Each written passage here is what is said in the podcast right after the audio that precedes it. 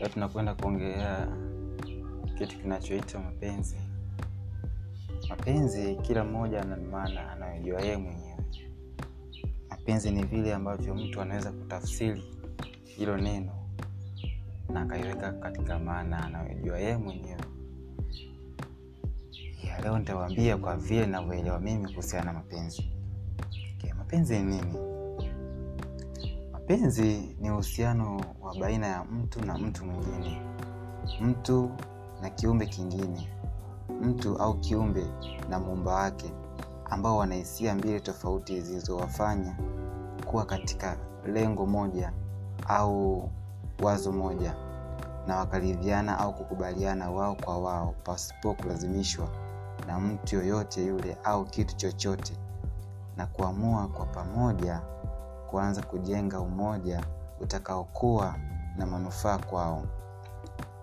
Kutokana na maelezo hapo juu tunapata kuona kuwa mapenzi yanajengwa na ma, ma, maana nne mapenzi ni uhusiano mapenzi ni makubaliano au kuridhiana mapenzi ni uamuzi au hiari mapenzi ni hisia.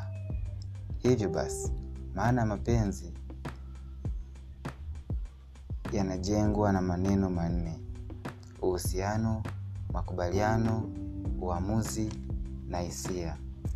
Mapenzi ni uhusiano. Mapenzi ni uhusiano ni mahusiano ambayo yanaweza kuwa ya damu mwili au roho. Mahusiano hayo yanaweza kugawanywa katika sehemu kuu mbili. Mahusiano ya asilia mahusiano ya, na mahusiano yasiyo ya asilia au kujamiana katika mazingira mahusiano ya asilia. Mahusiano ya asilia yenyewe ni mahusiano ambayo mtu huzaliwa na kuya, kuyakuta tu. Ama pale anapo anapo ama pale anapo anapozaliwa tu huanza mahusiano ya namna hii. Mahusiano haya hayavunji na hayatenganishwi kabisa. Kwa uamuzi hayatenganishwi kwa uamuzi wa mtu wa mtu kwa uamuzi wa mtu mwenyewe yaani yenyewe yapo tu kizazi hadi kizazi. Mfano wa mahusiano asilia ni kama vile kiumbe na muumba wake mtu na wazazi wake au mzazi na mwanaye. Mtu na ndugu zake mfano mfano kaka dada mjomba shangazi binamu mpwa na kadhalika.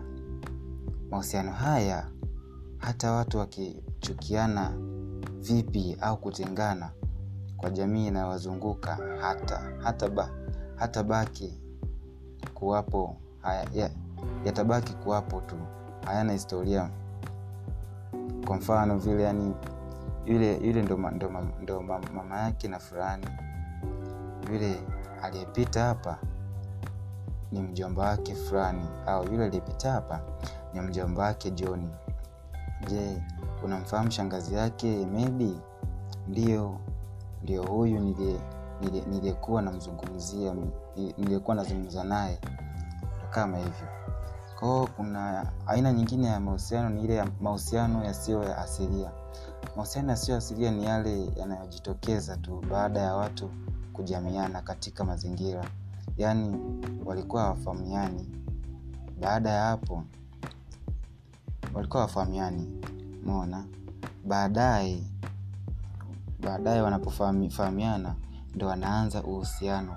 Ama mtu anapozaliwa haya, ha, hayakuti ila hadi pale anapoanza kupata ufahamu wa kujua anapoanza kupata ufahamu wa kujua baya na zuri tofauti na mahusiano asilia ambayo mtu anapozaliwa yana ufahamu au hana yenyewe au hana. Yenyewe ni lazima tu yawepo. Chanzo cha haya mahusiano asilia ni kuishi sehemu au eneo moja na mtu. Kufanya kazi katika eneo moja kusoma shule au chuo kimoja.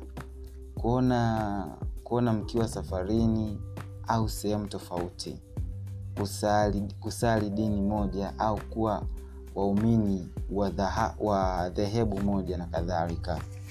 Mfano mfano wa mahusiano yasiyo ya asilia kujamiana katika mazingira ni kama vile taifa na taifa. Rafiki jirani shemeji waifu mke mme mchumba baba mama baba au mama wa ubatizo mwanafunzi na mwalimu wake mfanyakazi au mtumwa na bosi au bwana wake. Mahusiano ya namna hii ni, ni vyepesi kuvunjika kuto, kutoleana na kuto, kuto, kuto, kutokana na hiari ya watu wenyewe.